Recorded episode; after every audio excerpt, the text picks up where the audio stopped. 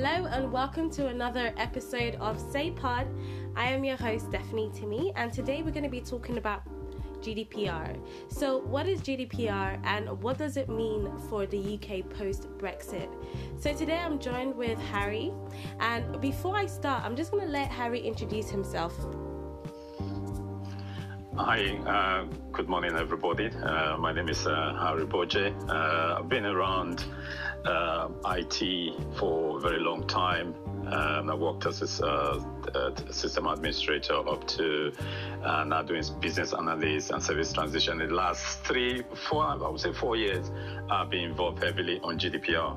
Uh, I've helped organizations uh, getting close to compliance from being a business analyst to uh, being as SME. And the last four, or five roles, I've been a data protection officer and chief privacy officer for major uh, organization, charity, local authorities, and, and manufacturing company.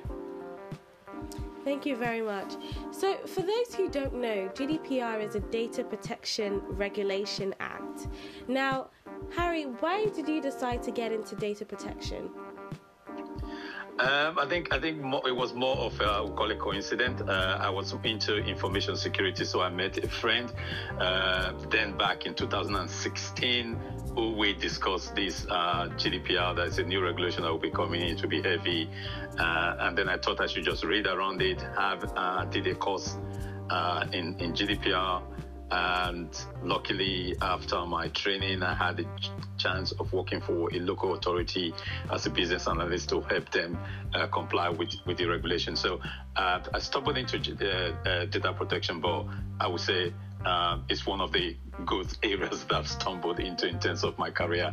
Uh, it's been so interesting and so enjoy- enjoyable because um, it's a whole different ball game for every organization now to to look at. Thank you very much for that. I think when people hear the word GDPR, it's kind of this sensational word that has been used, and I think people don't really truly understand what it means. So, how would you describe what is GDPR in your own words?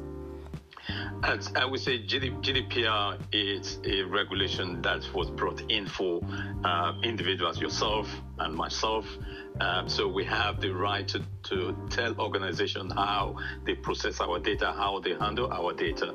Um, and because it's a buzzword, it's been around for, for some time. It was called, it used to be directive, which means each member state, what I mean, European member state should have the right to um, interpret it to meet their local laws.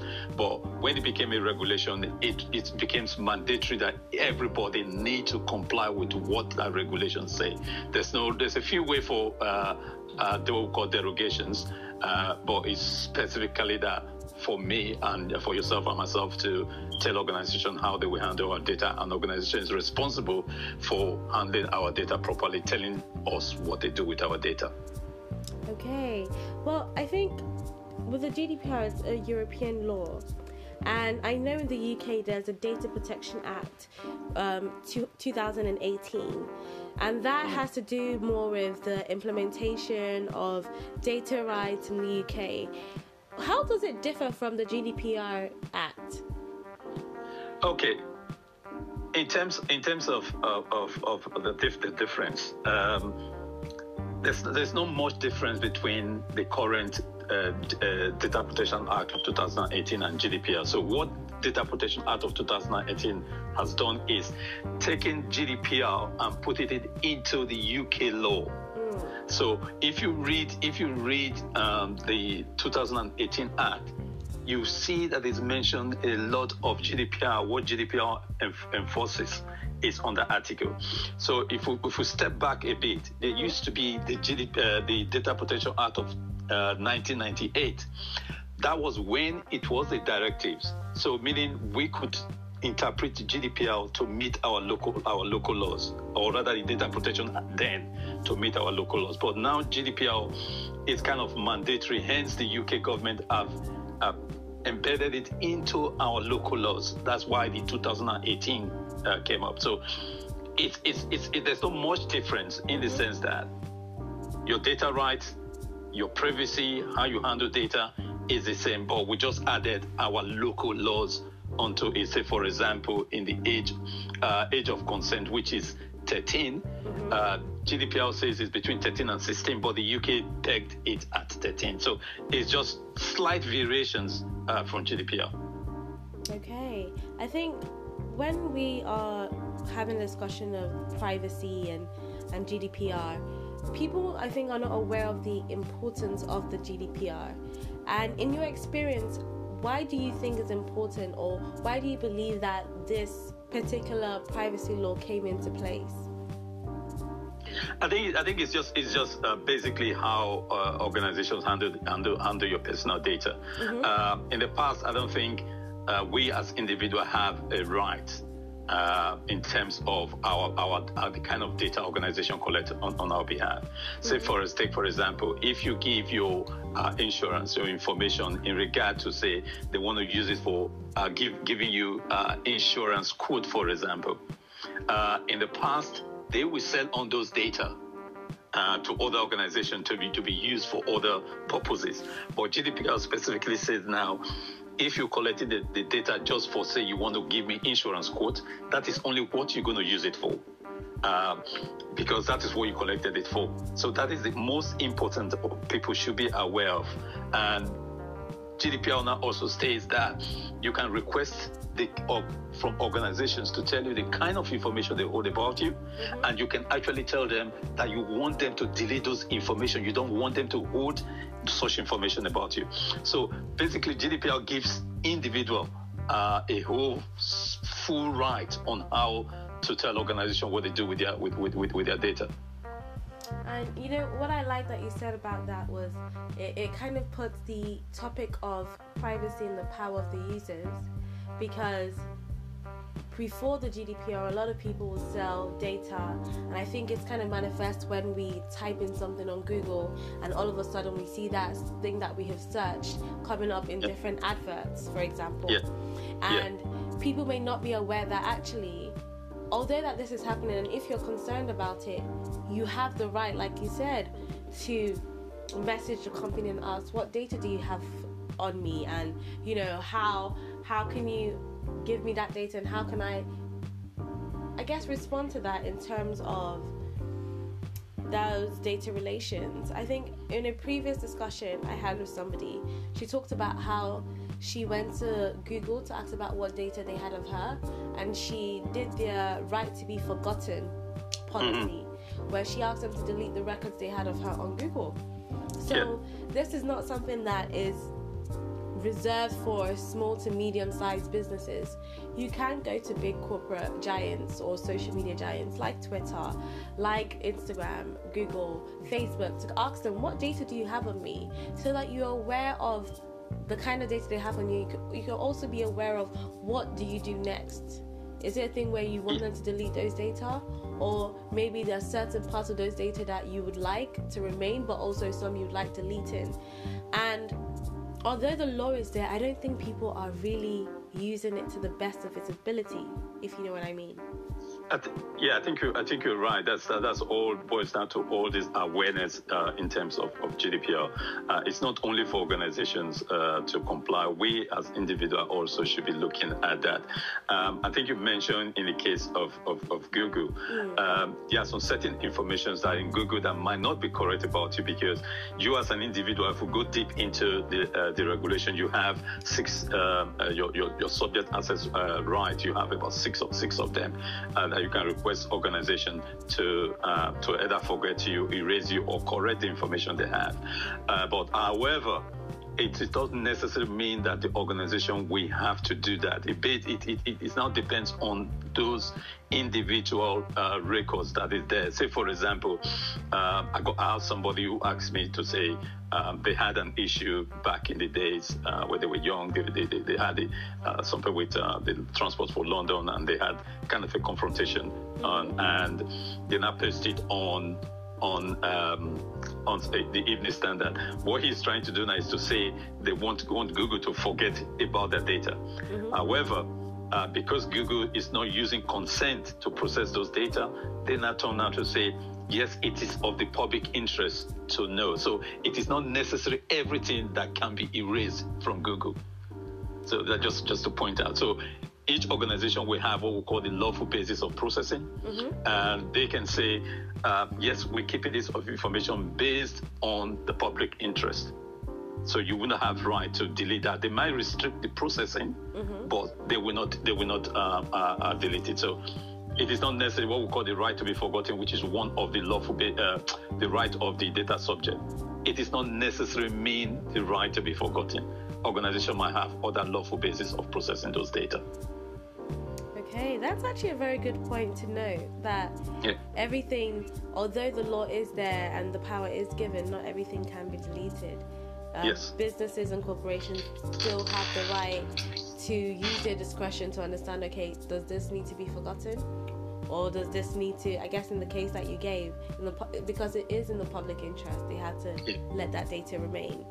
Yeah. So I think people might be interested in what other privacy laws are there apart from GDPR um, this uh, GDPR, have, um, I think, I've set the, the standard. Mm. Uh, you will see a lot of uh, privacy law coming in, and you have the uh, the California uh, Consumers Right, which is the CCPA. Mm-hmm. Um, you, you, have got um, um privacy laws coming across the world. For example, you have the Brazilian uh, privacy law as well. Uh, if you move to Africa, you have the Nigerian one, you have the uh, Kenya, uh, you have Singapore, you have Japan. So GDPR have actually brought data protection has been there for a very long time, mm-hmm. Uh, but people have not taken it serious. But GDPR has now brought this seriousness in terms of uh, the right of, of, of, of data protection.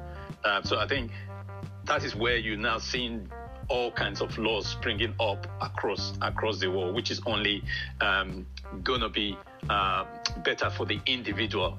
But how stringent other laws is, is is yet to be seen. But I think it's GDPR that is the main focus everybody's looking at because it's it's quite um, it's quite stringent and they have started finding organizations and and all that. So everybody's taking it uh, serious now. Uh, I think what I like about that is that GDPR has created this conversation where a lot of companies might decide, okay, if the data policy is very strong in the UK, in the UK and in Europe, they might go to other developing countries hoping to um, take advantage of the lax laws.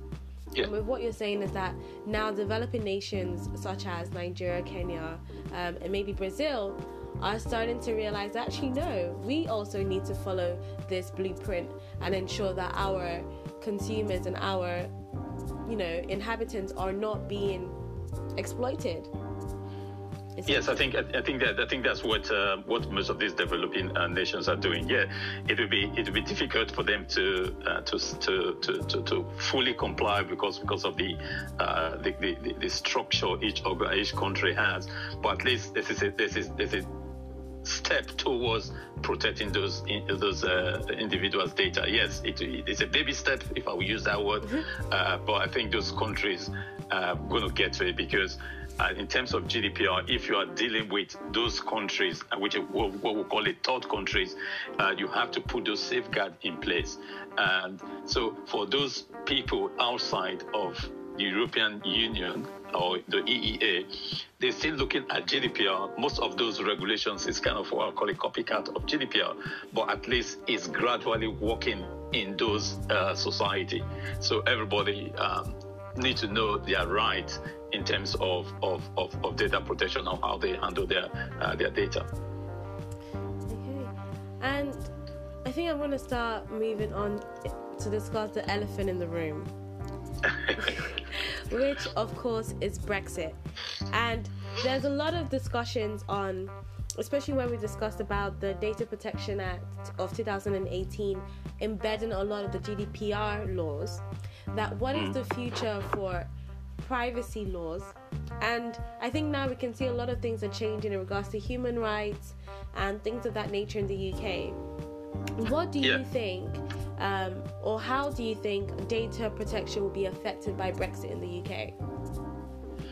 Um, I think it will not be much. You will not see much effect on, on in terms of we in the EU, uh, because currently you have what we call we are still in the transition period up up till December uh, 2020.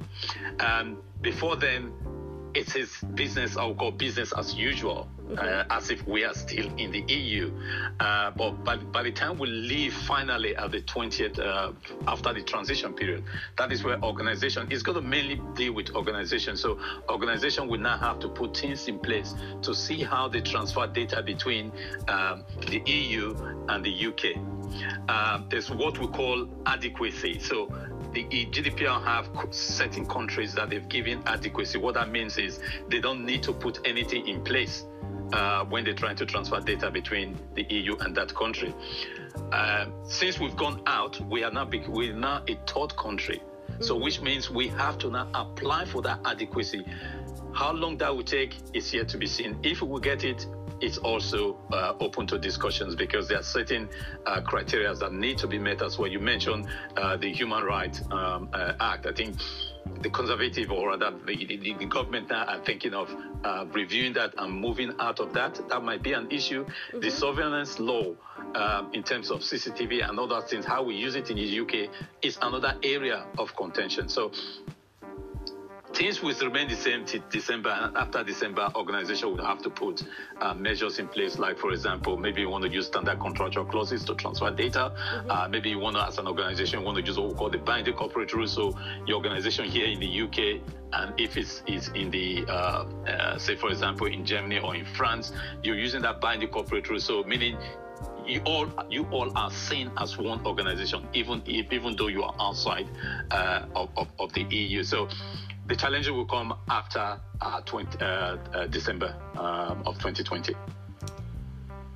I think for me, one thing I picked up from what you said was surveillance, which yeah. I think is such a contentious area, um, especially because there is this fine line between surveillance and human security that's going yeah. on, and in that in that kind of space, do you think that it's going to be something or an area that we kind of need to look out for in terms of where a rapid change might occur in terms of data protection. Yeah, I think, I think that that's where we, we, we're going to look at um, because the, I mean, it's not going to change in terms of the UK uh, government what we do in terms of that. Uh, but if we're going to get um, that adequacy decision that we're talking about, that is one of the area um, I mean, when they're doing that negotiations, that's one of the areas they will, they will look at. Privacy, uh, I mean, there's a, there's a fine line between you balancing uh, privacy, uh, the, the, data, the data subject privacy, and, and security. Um, are we saying you were not going to use um, uh, CCTV just because of, of the, pri- privacy of that individual? Or if you flip it on the other side, you say, oh, it is protecting that individual as well.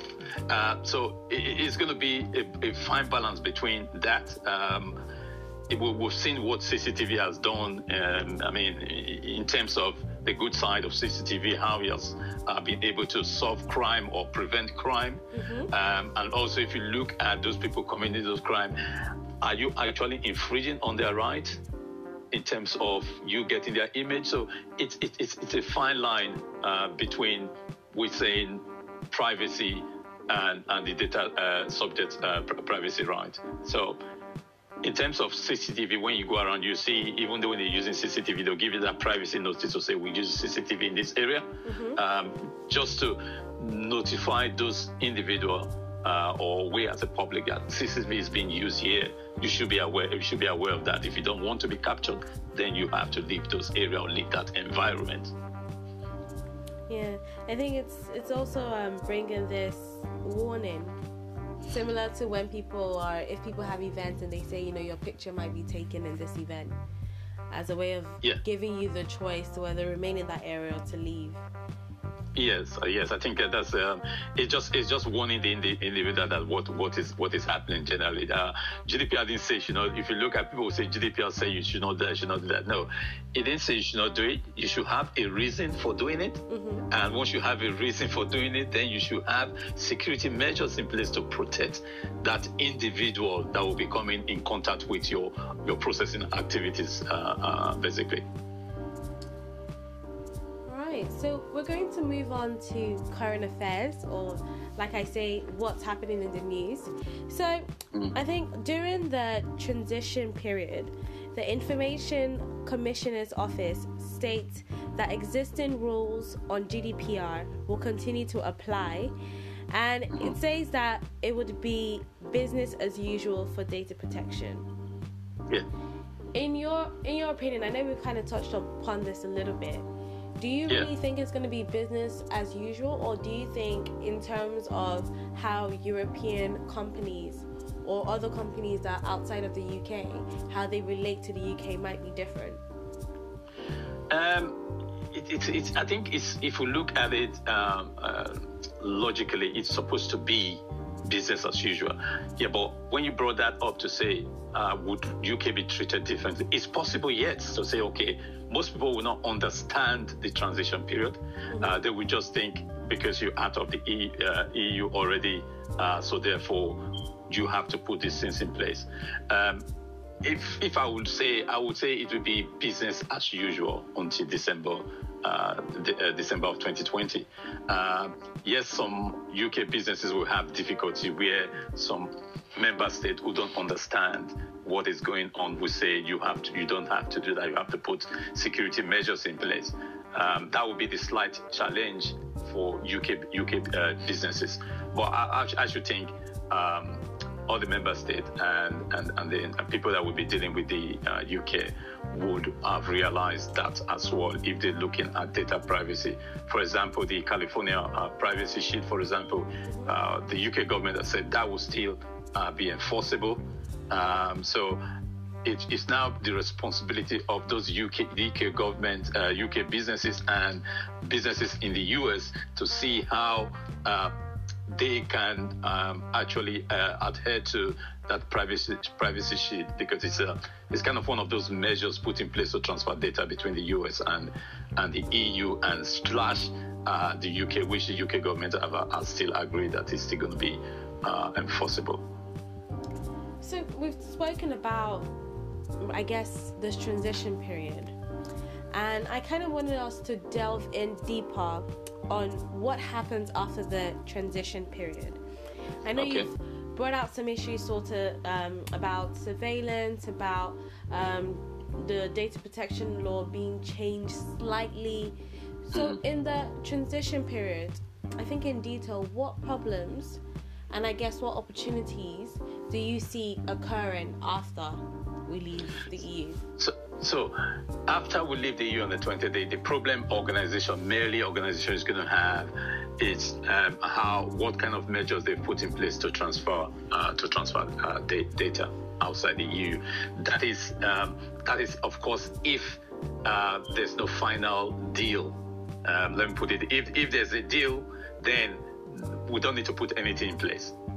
So if by the uh, 20th there's no uh, kind of they don't agree to that withdrawal agreement and in terms of of, of, of the agreement of leaving uh, the, the EU with a deal, then organization will now have to uh, think of how they put um, uh, technical measures in place to transfer data. For example, are they going to use what we call standard contractual clauses to transfer data? Are you going to use binding corporate rules? Or alternatively, if you are a UK business and there's no deal, what you have to do now is set up what we call, according to GDPR, uh, they represent, be set a representative in one of those EU member states. So that means that you have somebody that is representing you inside the inside the EU in regard to uh, GDPR, which is, I mean, I'm using my jargon now, which is Order Article 27.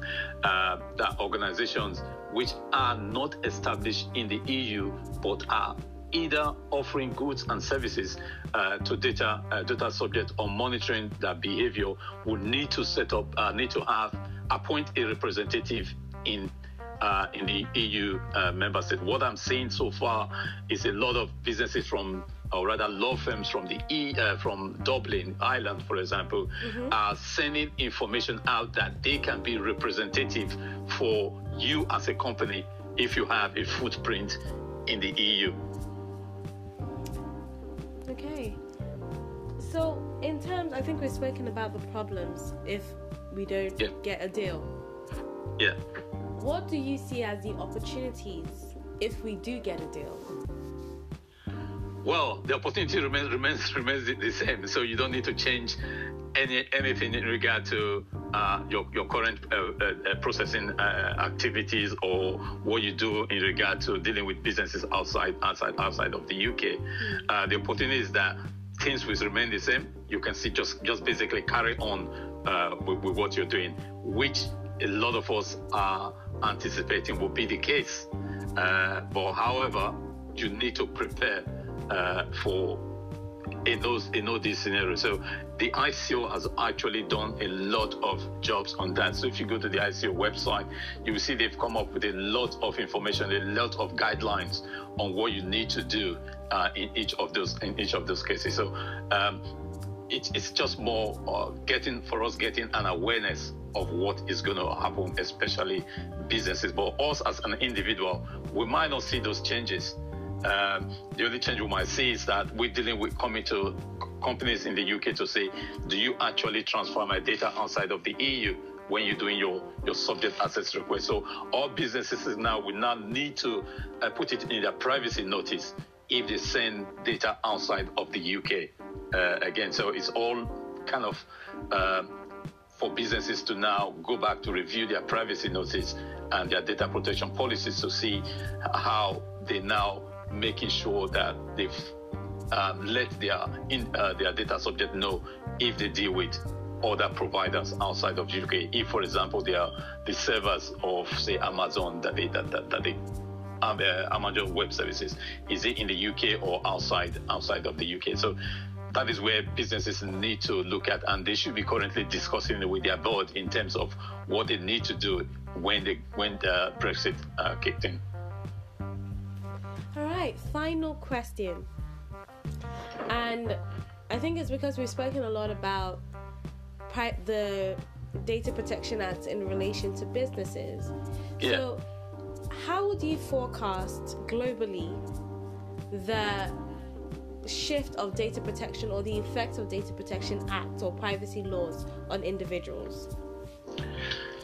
Well, it, it, it, will be difficult to, uh, to, to, to, just forecast what might happen. But if we take uh, GDPR into uh, perspective, what has happened in the last uh, three years or thereabout, um, I see it I see it as something uh, that's going to benefit uh, we as as individual, um, and also is going to put the responsibility on on on the what we call the controllers, which is the businesses, people that are responsible for collecting those data. Uh, the responsibility is now on them to make sure that those data are secured, uh, to make sure that the reason that they're collecting those data, that is what they're using it for, and they cannot just keep those data forever. Uh, back in the days, you can see people keeping uh, data for 10 years, 20 years for no apparent reason. They just store it. Uh, but now under under the uh, GDPR, uh, you don't, you cannot do that. You have to set a kind of what we call a retention period, how long you want to keep it for. Uh, I think a standard most people use is the banking services. We keep it for six to seven years, and that is what I envisage will happen across the globe. some areas might be stronger than the other. Uh, but what we'll see as, as we go along is we as individual not knowing about what data protection is, how it affects us, and how we can deal uh, with those uh, those companies that are collecting our data. Thank you so much, Harry, for coming on our podcast. Um, I've definitely learned a lot, and I know that the listeners have also learned a great deal about data protection and I guess how they can be empowered, like you said, to take ownership of their data and how these companies are dealing with the data. So, I want to kind of finish off with letting people know more about Seidea, the organization. So, we are a social enterprise focused on helping black, Asian, and minority ethnic women build cybersecurity careers. And we do this through events, through webinars. We also have a jobs board. And we're currently running a competition, or I guess a scheme of, of a virtual internship with a Australian company called Mu Security. So please, please check our website to find out more about the virtual internship and how you can apply. We're hoping to let the women know by March the 1st, and then it'll be announced publicly on March the 8th on International Women's Day. Again, I thank you so much for listening. Harry, I don't know if you want people to follow you on any social media platforms. Yeah, um, I mean, well, you, you, can search my name on LinkedIn. I'm, I'm active on LinkedIn a lot, but um, funny enough, I'm not too active in other uh, social media services. Okay, maybe WhatsApp, for example, on on, on the personal uh, discussions. So yes, um, if you want to follow me on LinkedIn, um, I'm, I'm, on LinkedIn. Um, I do at times uh, there's some I speak at I speak at events as well. Uh, so I think I have one coming up sometime in May or thereabout. Uh, but if you look at follow me on LinkedIn, you're to get all those information. And um, thank you for uh, for listening to my my ideas in terms of uh, data protection. Uh, this is an area that means so much to me now. So I've been doing that for about four years, so I can I'm not going away from it very soon. thank you again, and I hope to see you all, or I hope to, I guess, invite you all to our next episode. Bye. Bye then.